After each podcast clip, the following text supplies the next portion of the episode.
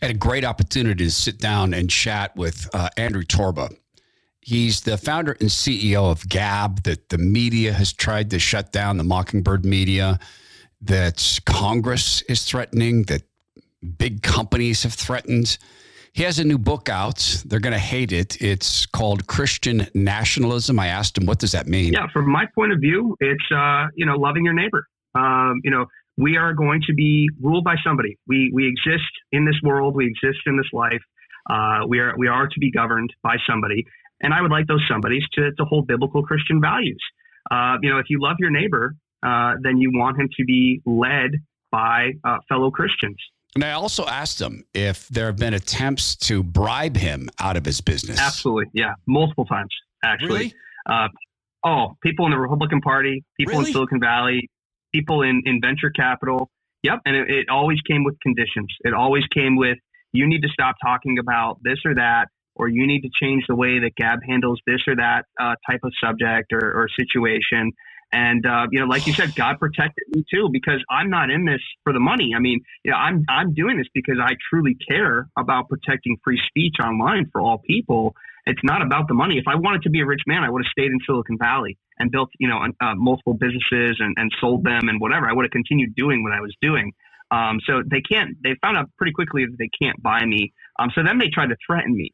And we talked about that, but also a very faith centered conversation. In fact, before he and I began to record, we started with prayer. massively. Uh, it keeps me grounded. It keeps me focused, um, you know, on Christ. Uh, it's it's real easy uh, with someone in my position, and you know, as you know, you know, having a very large audience, a very large platform uh, that the Lord has blessed us with here. It's it's a tremendous responsibility. It is, and it's a fascinating conversation with Andrew Torba, who is the founder and CEO of Gab. The Todd Herman Show is 100% disapproved by big pharma, technocrats, and tyrants everywhere. Now, from the high mountains of free America, here's the Emerald City exile, Todd Herman.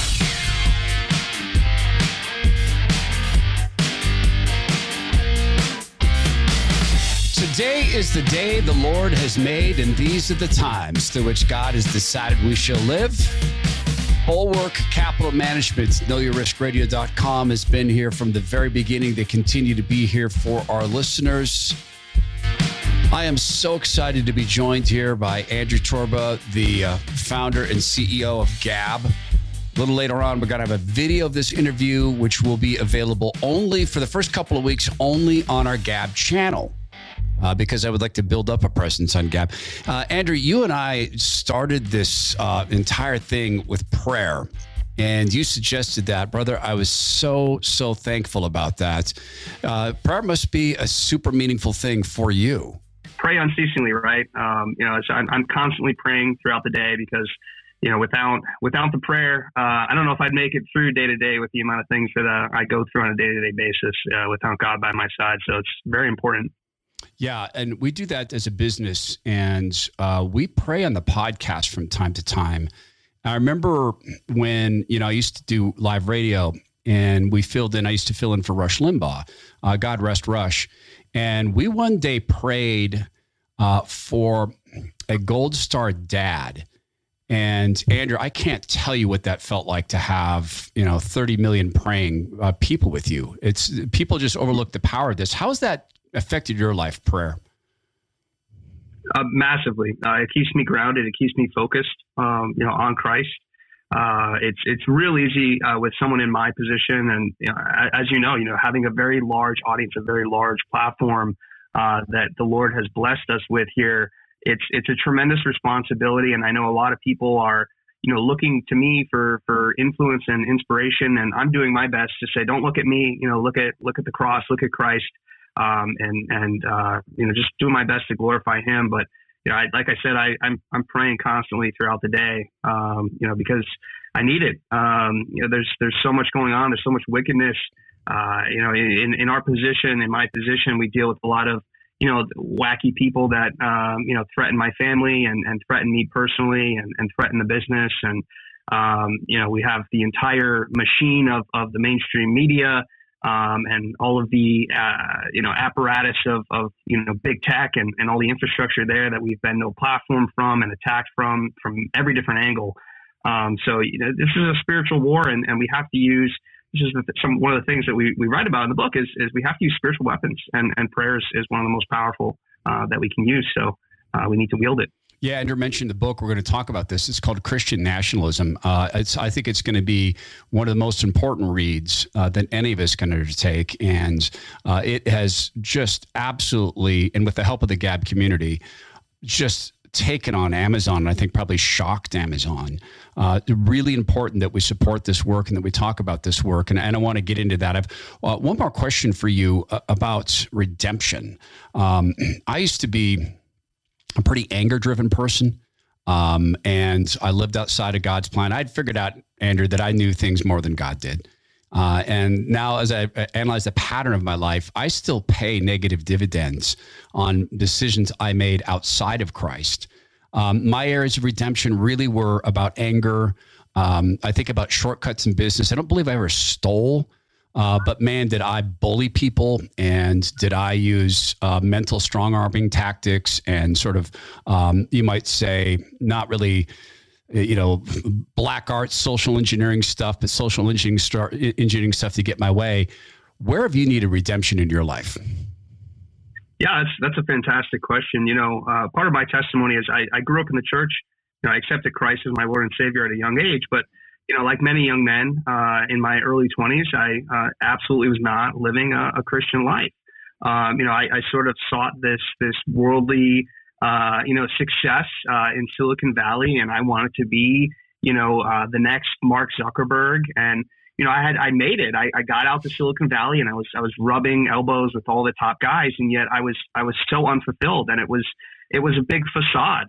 Um, and I had, you know, a, a God-shaped hole in my heart, and you know, the Lord uh, kept calling me back to Him and eventually humbled me uh, tremendously uh, in 2018 uh, when we had a mass shooter who happened to be a, a user on the platform. Um, and, you know, my face was sort of plastered next to his as if I was the one who pulled the trigger across international newspapers. Um, and, you know, we had, we had lost everything. Uh, you know, my, my lead uh, engineer, my CTO had left the business. Um, we had been banned from hosting providers and from the app stores and from payment processors. So my business uh, was reduced to ash, and you know my personal life was reduced to ash too. Because when you have something that you know dramatic happen, you learn very quickly who your real friends are. Um, you know who in your family is going to stand by your side. And you know I had very little. I had I had nothing. I had everything taken away from me, uh, but I still had Christ. Um, and that in that moment is, is when I, I clung to the cross and when I started uh, getting closer to God again and and you know stop stop living this life of having sort of one foot in the church with God and, and one foot in the world and, and trying to you know chase success and, and build a big business and all the things that come with that. So you know I started fully living for Christ and uh, at every moment of every day, not just on Sunday, which is again another big thing that we're trying to get convey across uh, in the book is like you know, as Christians, we, we have to live out our faith every day, and, and that's going to come with challenges and with controversy. And, um, you know, we, we need, we're commanded to speak the truth boldly of the gospel and disciple the nations. And um, I, I hope that we can inspire people to, to do that and not just, you know, show up on Sunday and then you go back to work and, you know, you're, you're not really living like a Christian or, or people wouldn't know the difference. They wouldn't know if you're a Christian or not based on how you act at work or, how you act around your friends. Um, it should be, you know, Christ should be central to your identity. Um, so that's that's a part of my testimony and, and a part of uh, some of the concepts that we're trying to get across in the book. We've been talking a lot of the podcast about abiding and that word. What is it to abide? Uh, I know how the Mockingbird media has actually pre-framed the discussion about Christian nationalism. Um, and of course, it's the scare machine, and it's Nazism, and it's it's National Socialism, and it's racism. What is Christian nationalism from your point of view? Yeah, from my point of view, it's uh, you know loving your neighbor. Um, you know, we are going to be ruled by somebody. We we exist in this world. We exist in this life. Uh, we are we are to be governed by somebody, and I would like those somebodies to to hold biblical Christian values. Uh, you know, if you love your neighbor, uh, then you want him to be led by uh, fellow Christians. Uh, because that is the best outcome for everyone, by the way, not just believers, but non believers alike. Um, you know, Christian thought and, and a biblical worldview is what shaped and framed the, the entire Western society. Um, and especially the early days of America. And we get into this in, in, the book a little bit. You know, 1776 is really the middle history of the story of, of the American people and of the American continent. Um, you know, 200 years prior to that, we had explicitly Christian colonies uh, that were set up as Christian colonies that were led and governed by Christians, um, and that is, you know, the the the history, the true history of this country. And people want to forget that. I mean, of course, we have the founding fathers uh, who, who embraced uh, Christian values and biblical values as well. But you know, these values and these worldviews uh, that Christianity brought um, and that Christ brought uh, into this world uh, have shaped modern society as we know it. So even people who reject Christ are living in a, a, a Christian society and under you know uh, you know things like private property, uh, you know these these simple concepts that we sort of take for granted uh, were only a result of, of um, a biblical worldview and of a, a, Christian worldview. So it's it's sort of reminding people of that and and saying that it's okay for us to you know want to protect our neighbor and want to protect our home. Um, there's nothing wrong with that, and, and to you know to get involved in public discourse and to um, you know make our voice heard. You know, 80% of the Republican Party is Christians. So, the Republican Party, for all intents and purposes, is a Christian nationalist party, whether they like it or not. Um, so it's it's just a reminder. It's sending a message to you know the Republican leadership that you know you're going to start um, you know uh, uh, um, representing us and, and representing the Word of God and representing biblical truth um, at the national level or we're going to elect people who are going to do that. So, you know, it, the other part of this too is is it's it's not just about politics. Um, you know, I see Christian nationalism as a as a spiritual movement as well. It's sort of a revival. Um, you know, we we don't destroy things. We you know uh, we we build things. We reform things um, uh, and we revive things. Um, so we create things and we build things. So that's the other message that we're trying to get across here is like we need to build our own infrastructure. Um, you know, the secular system is is largely conquered by the enemy, and, and so what we need to do is sort of rebuild, um, and that starts with ourselves. It starts with our own hearts. Right. So, you know, get closer to God, get right with God in, in your own heart first, and then that will branch out to your family um, and, and, to your local church and to your neighbors um, and, and, to local politics, which is most important, I think, you know, we all love to talk about the day to day drama that's going on in DC, and we know every little facet of what's going on there. But most of us can't even name our own city council member. We, we can't name who's on the school board. We know very little about our mayors. So, you know, getting involved at the local level is, is really what, what really matters in terms of protecting, um, you know, the, the local school board from having this, you know, anti-American, anti-white, anti-Christian sort of worldview shoved down the throats of the local kids in our local area or, or hosting drag queen story hour or whatever controversial you know take it might be. If we don't get involved locally um, that stuff is going to creep into our neighborhoods and into into our culture locally. And that's that's one of the big things that i'm pushing for is like we need to focus on at the local level first and foremost before we you know have these grandiose plans of sort of you know uh, taking over congress or or whatever. And not even saying that we necessarily want to do that or have to do that. I think in many ways and this is one of our thesis of the book is that god is judging this nation right now. Um, and, and and and rightfully so um, you know, you don't kill tens of millions of, unborn children and and uh, you know not catch the uh, the the righteous judgment of, of the Lord. So our nation is under judgment right now, and a part of what we're saying in this book, and a part of what I think Christian nationalists are saying is we want to get right with God, and you know we want to be in obedience uh, with God's word again as a nation, and that's when you know things will change. It's it's you know there's no other solution. There's no no political solution. Christ is always the only solution, and He's the solution right now. So that's high level overview of some of the stuff that we're talking about in the book. Yeah, it's beautifully said, and um, I would also ask this that that. I, you know, I, I go out and give um, speeches. We did a live event recently entitled uh, "Will God Rescue America?" And we came to the conclusion that at least I did and shared with the audience that I, I don't know that the Lord Jesus spends a lot of time thinking about our flag or our country or our constitution. I think if you went to the Lord Jesus and said, Hey, what do you think about America? I think the Lord Jesus might say, What is America? And you might show him the flag on your hat or the flag over here beside me. And he might say, That's cool. Yeah, give that to Caesar. Let's talk about my Father in heaven. So I hear you describing an effort to save the soul um, the, I don't want to say collective soul because it's a band, uh, but also uh, the souls of people because I describe it, Andrew, as Um, Saving America is the greatest consolation prize you and I could ever have uh, because I love her. Uh, but it's a consolation prize in comparison to uh, eternity with the Lord Jesus, not not simply for us, uh, but as you say, for our neighbors, even the people I find it so difficult to pray for, because man, I find it horribly difficult to pray for our figurehead president. And there I go, you know, deriding his very title. Um, do you think, are we far off on that estimate that the Lord Jesus may not spend a lot of time thinking about the country of America or thinking about it at all? I mean, at the end of the day, he told us that he has all power on earth as well. So he has not only dominion over this country, but over every country on this planet. Um, and, you know, he is king of, of all kings and of all rulers uh, and Lord of lords. So I, I think Christians sometimes forget that. It's, it's easy to forget that. And we sort of place America on this pedestal in our minds as Americans in that context and, you know, forget that we serve a king that is above America itself and is above every nation and has dominion over this entire earth.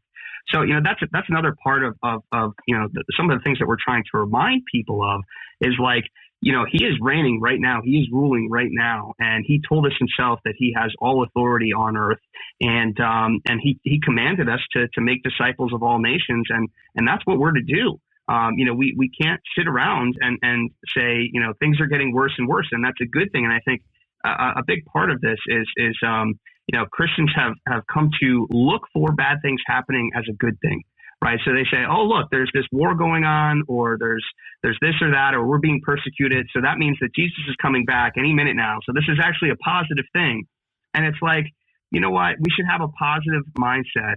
Uh, we shouldn't be looking for bad things to be happening because the Bible tells us no one knows the hour, no one knows the day that he's going to return. And, you know, there's always bad things going on throughout all of history that you could have pointed to to say, oh, he's, he's coming back now, right? But, like, you know, say he doesn't come back for another 5,000 years. Well, well, what are you going to do then? Right? We have to live here now, and like our children and our grandchildren and our great grandchildren, they have to live here. So, like, what sort of legacy, like, what are we building to glorify God and honor God in this country that 500 years from now, people are going to look back on, Christians are going to look back on it and be thankful for. Um, you know, you know, I look back at uh, the early colonists and I'm thankful for what they established here in this country. Um, you know, you, you, can point to any number of examples historically, but I feel like because of this doom and gloom mindset that we have, where we're actively looking at bad things happening as good, um, you know, we're not building anything anymore. We used to create, Christians used to create the most beautiful, God glorifying art that the world has ever seen. We used to build these amazing, incredible hospitals and these schools, and you know, basically all of higher education, all of academia, all these colleges originally started as, uh, you know, uh, Christian seminaries, right? So why are we not building things anymore? Um, you know, why are we not creating this this God glorifying, beautiful art and these beautiful buildings and, and beautiful towns and beautiful cities? Why is that not being done by Christians anymore? And I think a big part of that is this this negative mindset. Um, so you know that's another thing that we touch on in the book is, is having an eschatology of victory and having you know Christ has defeated death, um, and we are to disciple nations and we are to spread the good news. Um, you know, it's it's not very attractive to people who are constantly surrounded by fear and doom and gloom by the secular world for Christians to be pre- presenting like you know this this eschatology of like well you know things are bad and, and that that's actually good because that means Christ is coming back soon. That's not very attractive to people. People want hope. They want um, you know they want something to look forward to. Um, and you know of course we look forward to uh, you know uh, you know being in glory with God in the kingdom of heaven. Um, but you know, at the same time, like we have to live here now, and, and, we have to raise kids here now, and we have to, you know, build things that glorify God right now. Um, so you know that's another big part of, some of the concepts that we're trying to get across here is just being more positive, yeah. um, and, and and looking forward to to building things for the glory of God. There's a link uh, to the book uh, in the, in the show notes, and I encourage you to buy it, and uh, I encourage pastors to buy it and to read it and discuss it. Um, so it's right in the show notes. It's also right here, you know, on your podcast platform. It's right there in the app, and click on that and buy the book. Uh, let me ask you, Andrew. Um, in terms of today's living, how does the church, in your mind, and I use that phrase for the body of Christ, not not organizations, but how does the body of Christ share that joy? Because I, I would give an example that since I took the knee, and my process of coming to the Lord was was was sort of like a, a fish ladder in reverse, right? Or maybe no, it was a fish ladder going up. I, I, became a believer, and then I became a Bible reader, and then I was a churchgoer, and, and then I gave some money to the church, and then Andrew, I took a break because my little daughter, my my daughter was an incredible speed skater, and that was far more important than church. But I talked to her, and I said, "Oh, church is very important." Uh, but we went to speed skating instead. That was a bad decision, as you might guess. Um, I returned to church, became then, uh, let's see, what would I have been? A God needer, finally a Jesus needer. I've now considered myself to have fully taken the knee to the Lord. That is admitting I can do nothing without Him, nothing of value. Uh, apart from Him, I'm, I'm worthless. That was a big, big trip for me. That sounds all very negative, but here's the positive is I have been I have encountered brothers, Christian brothers, um, who on one hand are the sort of men who either one of us they could put us over their knee and break our backs. I mean, they are they're hard men, and but they're also these beautiful men who will take you aside and say, "Brother, I'm concerned. I see that you seem despondent today," or um, I've seen conversations of, brother, I know that you're fighting with your wife. And I got to tell you, I don't know that that was a godly thing you just said to her. Mm-hmm. Um, and that can seem also harsh, and yet it is this brotherhood. I have seen miracles. Some I, I don't have license to tell, but I've seen my, my my daughter touched by a miracle when I remember that God is greater than the evils of this world. And I can celebrate these things. How does the body of Christ do a better job of celebrating uh, the positive so that folks can see that we're not just living for the promised the, the promised land of eternity with Christ, but that we experience His love on a daily basis. Yeah, one of the ways that we uh, are shown love on this program, and in fact are shown love in return, is by working with companies that are in a development stage. And Bone Frog Coffee, man, they're about to break over. I'm telling you, I can sense it. I had this great weekend with Tim and his friends. Uh, Tim Cruikshank is a 25 year Navy veteran and Navy SEAL. Uh, founded Bone Frog Coffee, yeah, to supply uh, income for his family, as we are we're told to do uh, by the Lord Jesus. Uh, also to honor the families of fallen Navy SEALs, brothers and sisters. And I, you know, I've kind of lost some faith when that one coffee company that said we're all about the Second Amendment folded. Uh, when Kyle Rittenhouse needed his Second Amendment rights, and so I got a little cynical. But getting to know the Bone Frog team, man, the God Country team, uh, that's not just a, a catch line. That's that's for real. Uh, and their emotions are tied up on that. There's then the coffee that I gave some of this coffee away at my gym gave some samples. So now three texts from people saying, uh, Where do I get that? Like, well, A, it says on the card I gave you, but B, here's where to get it. So that you have people who love great coffee understand the, um, the, the taste of this coffee, why it's different. Dave Stewart's a coffee legend involved in mentoring and, in fact, creating these blends. There are K cups. People keep asking me, are there K cups? Yes, there's K cups. There are um, and any of the blends. Uh, someone asked me the other day, like, how many blends do they have? Oh, it was uh, my friend Rob. How many blends do they have? And he gave me an opportunity to talk about the Zen Roast, the light, and he got he gave me the same look, like, dude, don't come to me about light Zen Roast. Don't. And I said, nope, you don't get it. It's bonefrog.us. Okay, we're helping Tim grow. He's helping us grow. It's bonefrog.us. Please make sure you use the .us. That way, Tim and I can square up solid. Bonefrog.us. So, Andrew, how do we, how do, how do we in the body of Christ show um, the, the love of Christ on a daily basis?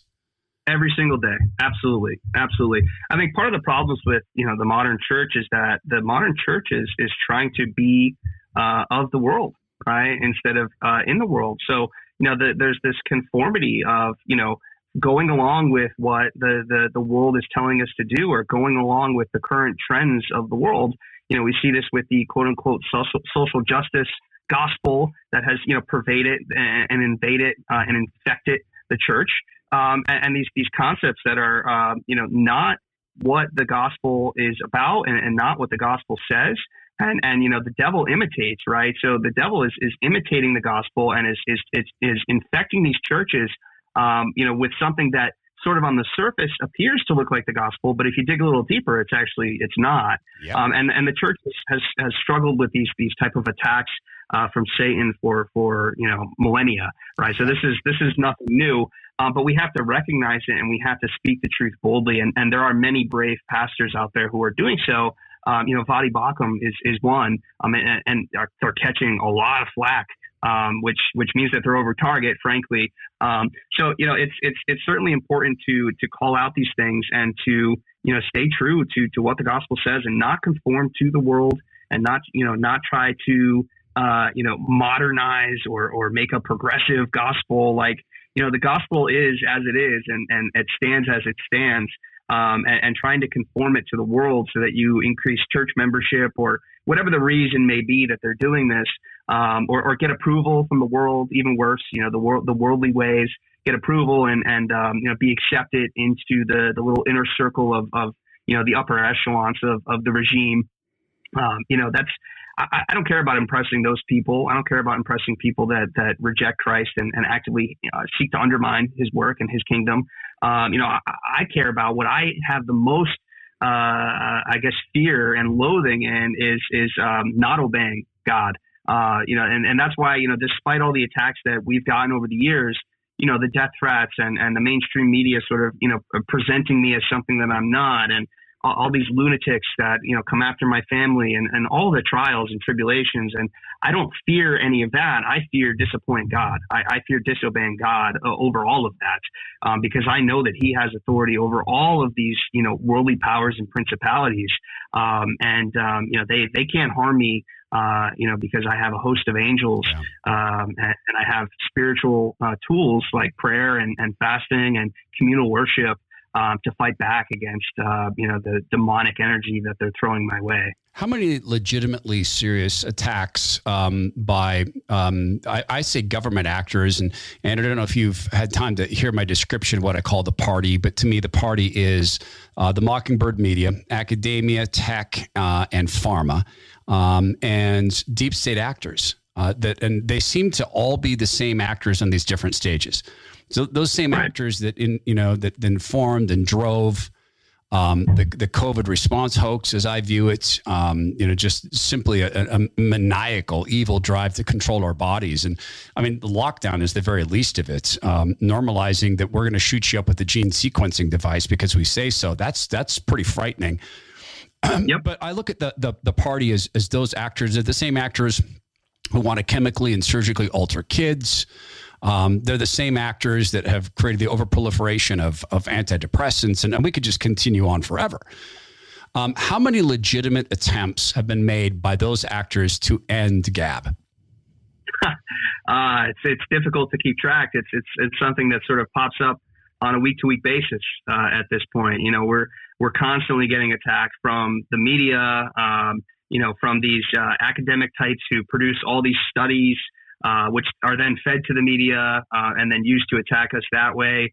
Um, you know, we got a letter from Congress. Uh, you know, this is actually our second or third letter from Congress. Uh, you know, trying to intimidate us. Uh, you know, it's it's constant. Um, you know, the big tech platforms. We, we were banned from all of them. You know, we're, we're, we're still to this day banned from the App Store.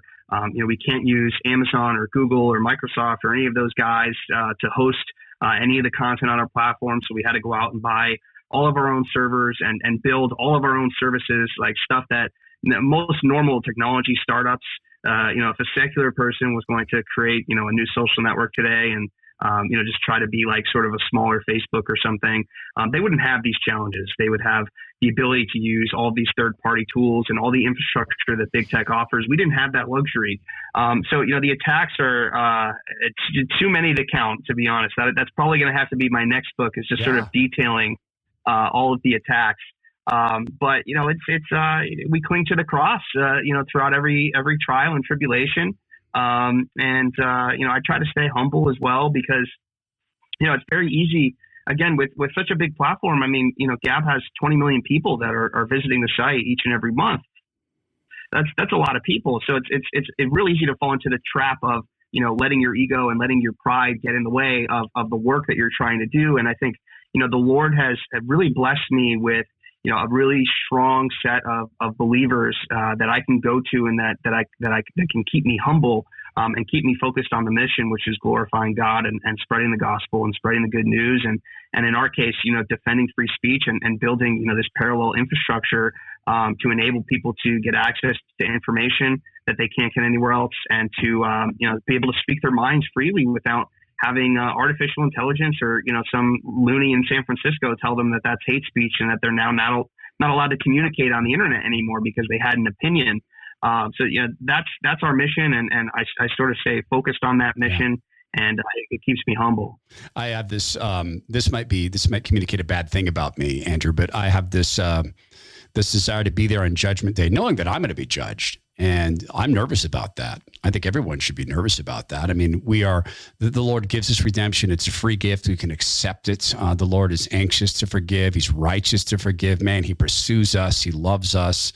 I'm, I'm still, I think I'm going to be really nervous. And, um, but I kind of want to be there and maybe this is me being jealous. I don't know. But I kind of want to be there when the World Economic Forum types who are saying, we are going to build real artificial or real um, intelligent design, not that from a, you know, fake elf in the sky. This guy said this. You probably saw the speech. He, he gave these, uh, this pronouncement standing in front of a 50 foot depiction of the Lord Jesus with the thorn of crowns, uh, crown of thorns on his head. And I want to be there when the Lord Jesus uh, talks to him about that speech and says, um, So you're going to create it from scratch. Hey, listen, what I'm going to do right now is take your fingers and your breath away. Go create something. So, right. so try that right. now. You, do you feel me? Do you understand what I gave you? Um, so I think that you and I are square on that. Here's another thing the media hits you with all the time. And I'll ask it this way because I'll ask it in relation to the book and relation to Christian nationalism. Um, what is your concept of how the Lord Jesus views the human concept of race? the topic of race, we'll get back with Andrew. Um, they don't tout this because why would they? It's just their marriage. My friend Zach Abraham, brother Chief Investment Officer, Bulwark Capital Management, because he takes a position of telling the truth in the marketplace. And, you know, you've heard him. He's, he's a pretty conservative Christian man. Um, and so, of course, because he has a radio show at knowyourriskradio.com and he expresses these ideas, he gets called a racist. And from time to time, he said on the program, "Hey, please don't tell my my you know three half black kids that I'm racist." That's because you know, I mean, his wife, who works at the firm, and Zach will tell you she's the brains. Like she's the chief operating officer there. She is so sharp She's a very smart woman. But that's just the way they play the game, right? They cannot tell the truth, and so they'll just swim in these lies. The same is, uh, unfortunately, very true about our financial system. Uh, I don't think that most financial advisors lie. I think that most financial advisors are super good people. And I think that they dearly love their clients. And I think that they're deceived. And I think that they believe in institutions. And I think that they have to believe in institutions because the work of, of understanding that the institutions are in fact rigged, man, that, that could mean a lot of extra work and in emotional pain. Like this thing that you believed in, this 60 40 stock bond mix, that doesn't apply anymore, not in a rigged system like this. And the 0% interest rate loans that they continue to hand out to their mobbed up friends, that changes all the dynamics. It just does. And people can choose not to believe that, but then you're choosing to live in lies. So, so on the topic of race and on the topic of relations and, and who works at the firm, and Zach is always truthful, always, and has been consistent on uh, the focus, maniacal focus in a positive way, positively maniacal focus on risk management because he believes that our financial system is becoming more risky by the day. And what that means for you, the closer you are to retirement, the more you need to get your portfolio in a place that is managed with a focus on risk management that describes Bulwark Capital Management. That is their obsession. The other thing is honesty. Zach will tell you, yeah, we do think you should move most of your money with us, but not all of it. Because he's an honest and humble man. He says, What if we have it down here? Bulwark Capital Management, 866 779 RISK. That's 866 779 RISK or go to knowyourriskradio.com. Investment advice cannot be given without a client service agreement. Bulwark Capital Management is an investment advisor representative, Tech Financial LLC, and SEC registered investment advisor. Sorry, Andrew, for having to speak so quickly. It's uh, our very kind government forces us to say those things when I talk about our partner, Bulwark Capital Management. Um, so, on the topic of race.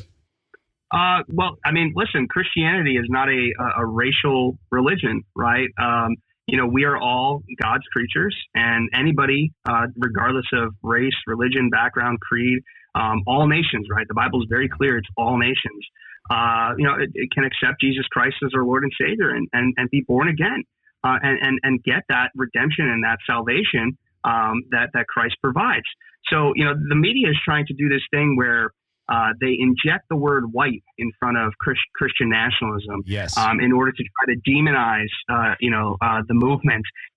Like, listen, there, there's people in this movement. There's black churches that support Christian nationalism, right? You know, there, there's churches uh, uh, in in California uh, that are Asian that are, are supporting this.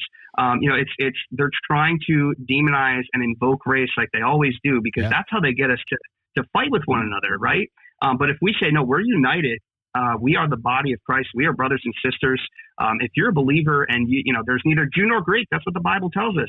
So if you're a believer and you're you're black or white or Asian or Hispanic or Jewish or whatever, it doesn't matter. You're you are my brother and sister in Christ, and we share a common worldview and a common mission from our Lord and Savior to disciple the nations, and we need to work together to do that. Um, they want us divided. They want us, you know, bickering about race and and and different things that um, divide us. But if we focus on our love of Christ and our shared love of Christ, um, you know, that's what they're most afraid of more than anything in this world is that we unite under the banner of Christ and work together uh, to, to make our, our, our country obedient to Christ again. Um, that's what they fear more than anything. So, and, and, we have the numbers too. That's what I keep reminding reminding people, reminding fellow Christians. They want you to feel like you're isolated. They want you to feel like you're the only person in the world that thinks these things. You're the only person in the world that thinks that what they're doing is is madness and is chaos and is, is just purely demonic. But we have to remember that, like, we have the numbers uh, by the tens of millions. So, you know, if we remember that um, and we work together, uh, we can fight back against this evil um, and do it peacefully too. We don't need to destroy anything. We don't need to get violent. Um, you know, we can do it through uh, you know the democratic process of our constitutional republic. Uh, we could do it constitutionally, as I like to say, um, but it's going to take time. That's the thing that we try to get across in the book too. Is like this is not something that's going to happen in an election cycle or, or two. Right. Um, this is something that is going to be a multi generational effort. And who, who are the ones that are having the babies and raising them up to fear and love the Lord? And that's Christians. So, you know, we're playing the long game here, um, where you know we got we have to raise up our our children to fear and love the Lord, you know, which is the beginning of wisdom, um, and and really uh, you know solidify the future here by having them kind of carry the torch forward um, with you know sort of the groundwork that we're laying right now of, of building you know these parallel systems and alternative infrastructure and communications tools and our own you know media and our own news and, and our own education. You know homeschooling numbers are exploding right now and that's largely driven by christian parents so you know this is again a multi-generational effort it's not something that's going to happen and we can't fall for these tricks of you know, uh, you know, pinning us against each other because of race. We unite together under the banner of Jesus Christ, and um, that's what they fear the most is us doing that. Yeah, you know, it's interesting to watch the media. Um, you know, use this cudgel of race, which is now shifted to the cudgel of transphobia. Um, there's no such thing as a trans person, by the way. There's people who are confused about gender. There's people who've been conned about gender. There's people who are gender defiant, but no one was born in the wrong body. It's a physical impossibility. That stuff drives me nuts. So I, I should not get distracted because I can talk that and COVID all day. You know, I remember my father, Andrew. Um, my father was a social worker, um, but he was a big, huge, strong, farmer strong dude. Uh, could break an axe handle over his knee. I know because I watched him do it.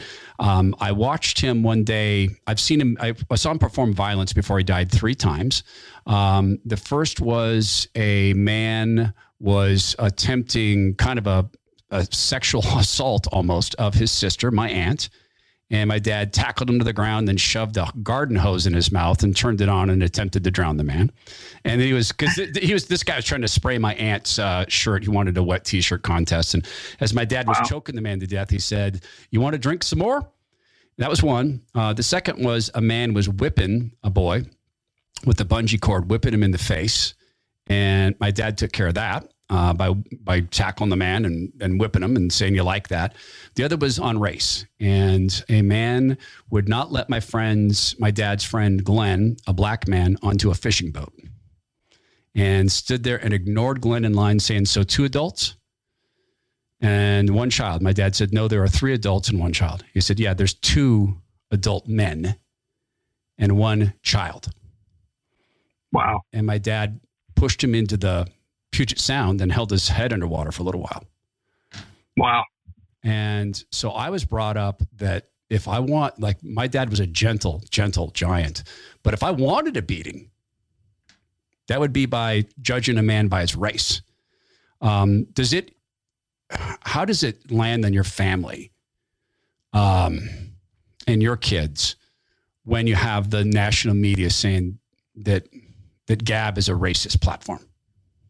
It's tough. Yeah, I mean, we we had uh, Josh Shapiro, who is the Democrat uh, candidate for for governor here in Pennsylvania, and that's that's my home state, right? So he's running a million dollars in ads right now on the TV. Eh, you know, every every other commercial is this ad that says that my website and my business is a white supremacist what? website. A million dollars, yeah, a million dollars, and and they're running. Yeah, yeah, yeah, yep. So um, you know that's that's difficult, but you know I think uh, to, to, my close friends and my family and people in my church, they come up and they're like laughing about it. Like, this is so absurd on its face that I can't believe that anybody would fall for that. But, you know, there are a lot of people, unfortunately, that will just take what they're told on the television at, at face value. Um, they know nothing about me. They've never talked to me. They've never heard me speak. They've never uh, read anything that I've written. They know nothing about Gab. They've never been on the website, but they'll just believe what they're told by, you know, this random television, right? And that's unfortunate. But I think you know we have sort of really pushed through and, and overcome that stigma because you know if you're telling me that there are 20 million white supremacists uh, on this website, um, that's a lot of white. You got some problems. That's, that's, a lot of people, right? So. Yeah. Uh, it, it's sort of like stupid on its face at this point for how big we are. Um, and you know, we have people from all over the world, all different backgrounds, including, by the way, many people who really do not like me um, and attack me on my own website all day long.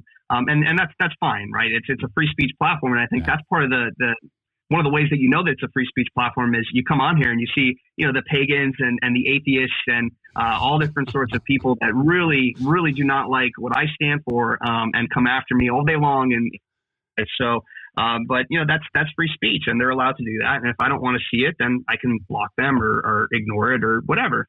You um, you so, you know, you, you as a user, not you as right. CEO. Well, as an individual user, yeah, correct. Yes, as an individual user, not as a, a platform admin. We certainly don't ban them because, it, it, trust me, I'd, I'd, be sitting here all day long, um, and that would go against everything that you know I fought six years going through everything that we went for is, is for free speech, including for those who disagree with me. So I think it proves that you know we are actually a free speech platform. When you see stuff that you don't agree with, or you know that makes you angry, or that you kind of want to react to, it's like I see stuff like that all day long, um, and and it just means that free speech is is living there, and and that's you know so important um, because you know during the COVID lockdowns and stuff, and with the vaccine mandates, all that stuff.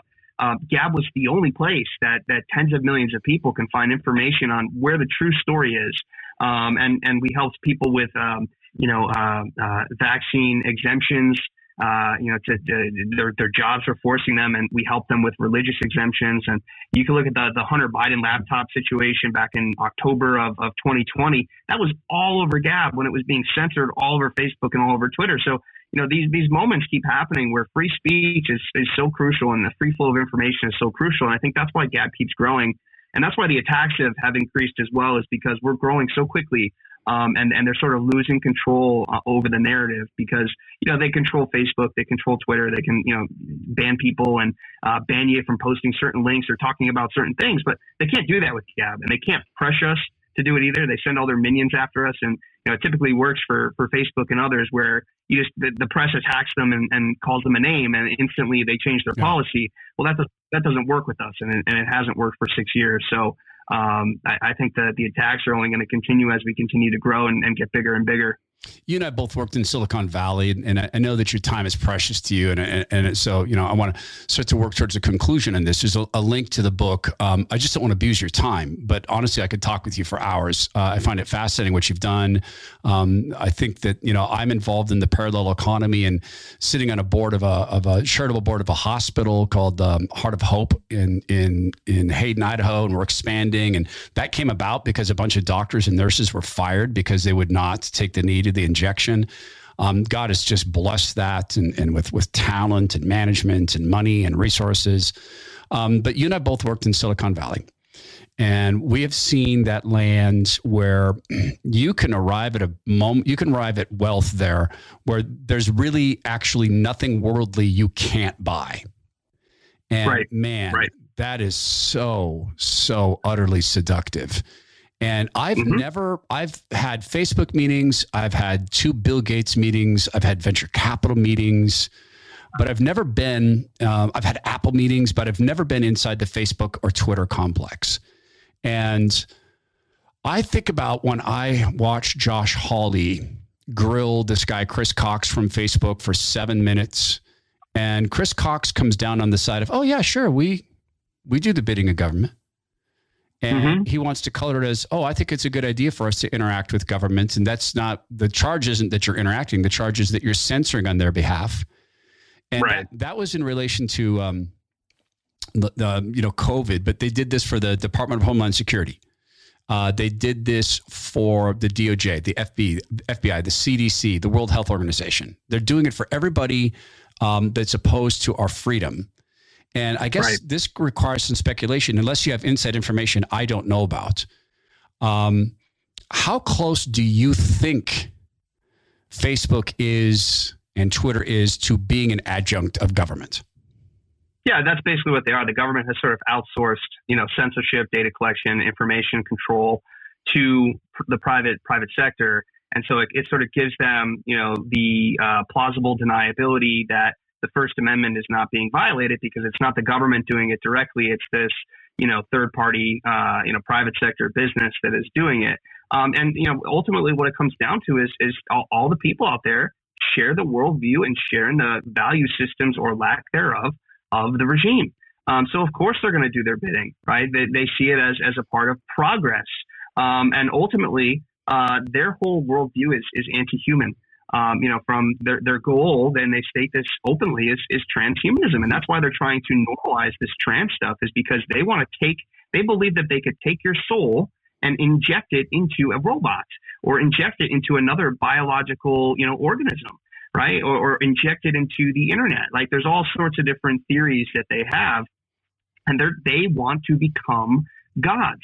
It is a race yes. for them to become gods and to have the rest of us essentially be the slave class, uh, and, and it's, a total anti-humanity and anti-human worldview. Whereas, you know, that's why they don't, you know, look at abortion the way that we do, because they don't look at the sanctity of a human life the way that we do through the lens of a biblical worldview. They're looking at through the lens of a, a means to an end. Um, it's just another hunk of matter. It's just another clump of cells to get us to the next stage of evolution for humanity, which is us ascending beyond our biological constraints of how God made us and us making us in the image of ourselves in this robot thing. Like that, that is literally what's at stake here. And I think a lot of people don't understand that that is what these people are working towards. And of course, they're going to fail because they're not the first to try this, right? You know, I, I, I sort of compare it to, to the Tower of Babel, right? It's like Tower of Babel 2.0. And, and from the garden on, yeah. you know, we have human beings have tried to become like God um, and, and have tried to push God out of the way in order to that, you know, we could become gods and they're going to fail. Um, and you know our God has has total authority over everything that they are doing right now. Um, and I, I just, I, you know, we, we have to establish the clear dichotomy of worldview. Their worldview is totally anti-human and is, is trying to actually destroy humanity and is them trying to become God. Our our worldview is is pro humanity, pro life, and pro God uh, in humble submission and obedience to God.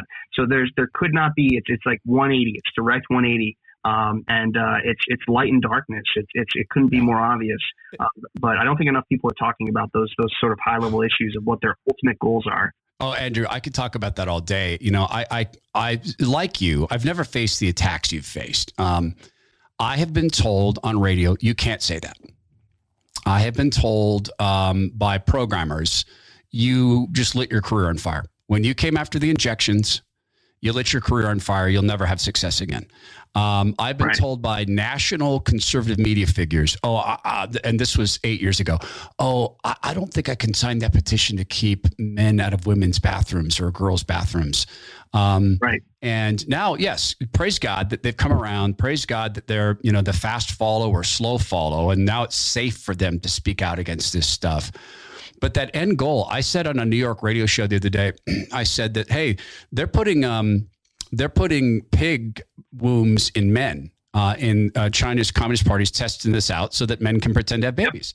And I have mm-hmm. the distinct impression I'll never be on that New York radio show again because people are just not ready to hear these things. So for to hear you address this stuff, here's how I, I boil it down. I think that God Almighty is giving us the, the easiest pass fail test in history.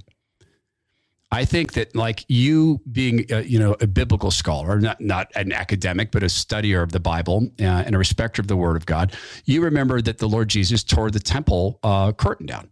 Uh, or the Lord did upon the birth of the uh, the death of Jesus before he was resurrected, the temple curtain fell, and there's a lot of metaphors to that. Hey, you no longer need an intermediary. You no longer need a Pharisaical, you know, intervention. You no longer need a, a, a Sadducee ruling on your side. Now you can come to the Father, to me, directly to me. Uh, so the Holy right. of Holies, that, that was what was on the cross. That was the Holy of Holies.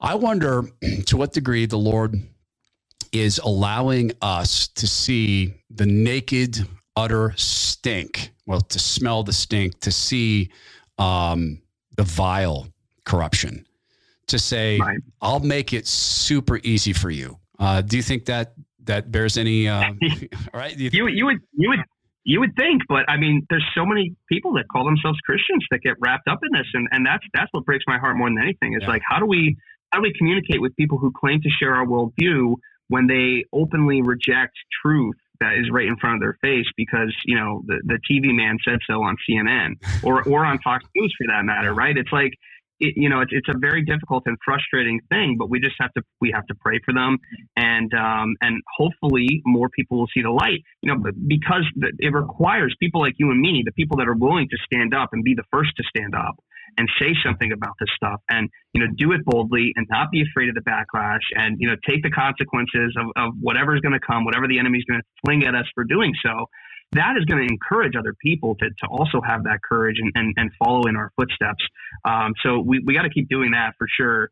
And, and hopefully inspiring more people to, to do the same thing and to, to speak the truth boldly and to proclaim the gospel boldly and to uh, call out this this evil that is going on in this world. Uh, last question for you, and th- this is something that I, I'm well, I'm not even going to speculate. When I worked in D.C., I was there uh, my listeners know this. I was there three weeks before I was offered a multi-million dollar bribe. Mm-hmm. Um, and it took the form of a promised job, um, three or four million bucks in my pocket. Uh, all I had to do was pretend a woman wasn't scamming the Republican National Committee on Tech. And it, it would have blown your mind. It would have blown your mind. Uh, she was doing online fundraising for us, had her come into the office, and I said, Will you show me all the um, Google ads you're running? Uh, she, Andrew, had purchased the word Republican. Mm. And the cost on that was, as I recall, about, and this is from memory, about uh, 48 grand a year. Oh, yeah. And I said, wait, show me all the ads you're running. Basically, one ad. I said, so you haven't expanded out to hundreds of words, thousands of phrases, um, for states and for cities and issues. And um, I'd like to see that. And first, she told me, "Oh, well, uh, I can't log on to our Google account from your office. Google won't let you do that." And I looked at her tech guy and and said, "I'm logged on to three separate AdWords accounts right now. That's not true." And yeah. he said, "Oh no, no, that's not what she meant." We went and looked right. at this stuff. And then she said to me, I don't even know how you'd have time to purchase that many ads. And I said, It's automated. It's called automated multivariate testing. Right. I didn't take the bribe. God protected me from that. Um, Andrew, have people come to you and said, "Hey, let's put some money in your pocket. Let's let's let's let's make sure Gab, you know, makes you a rich and wealthy man, but there are some things we're going to need to change." Absolutely, yeah, multiple times actually. Really? Uh, oh, people in the Republican Party, people really? in Silicon Valley, people in in venture capital. Yep, and it, it always came with conditions. It always came with you need to stop talking about this or that, or you need to change the way that Gab handles this or that uh, type of subject or, or situation. And uh, you know, like you said, God protected me too because I'm not in this for the money. I mean, you know, I'm I'm doing this because I truly care about protecting free speech online for all people. It's not about the money. If I wanted to be a rich man, I would have stayed in Silicon Valley and built, you know, uh, multiple businesses and, and sold them and whatever. I would have continued doing what I was doing. Um, so they can't. They found out pretty quickly that they can't buy me. Um, so then they tried to threaten me, right? So that, that's when a lot of the threats started popping up, and um, you know, all, they tried all of their tactics basically. But God has protected me through each and every one of them. Again, I'm gonna. My next book is gonna have to be the story of Gab because I can kind of detail all of this stuff where, uh, you know, it's like all of these, all of the the big players, um, you know, in, in, the establishment have tried to to bribe, to blackmail, to uh, intimidate, to threaten. You know, they they sort of tried all the to smear and defame.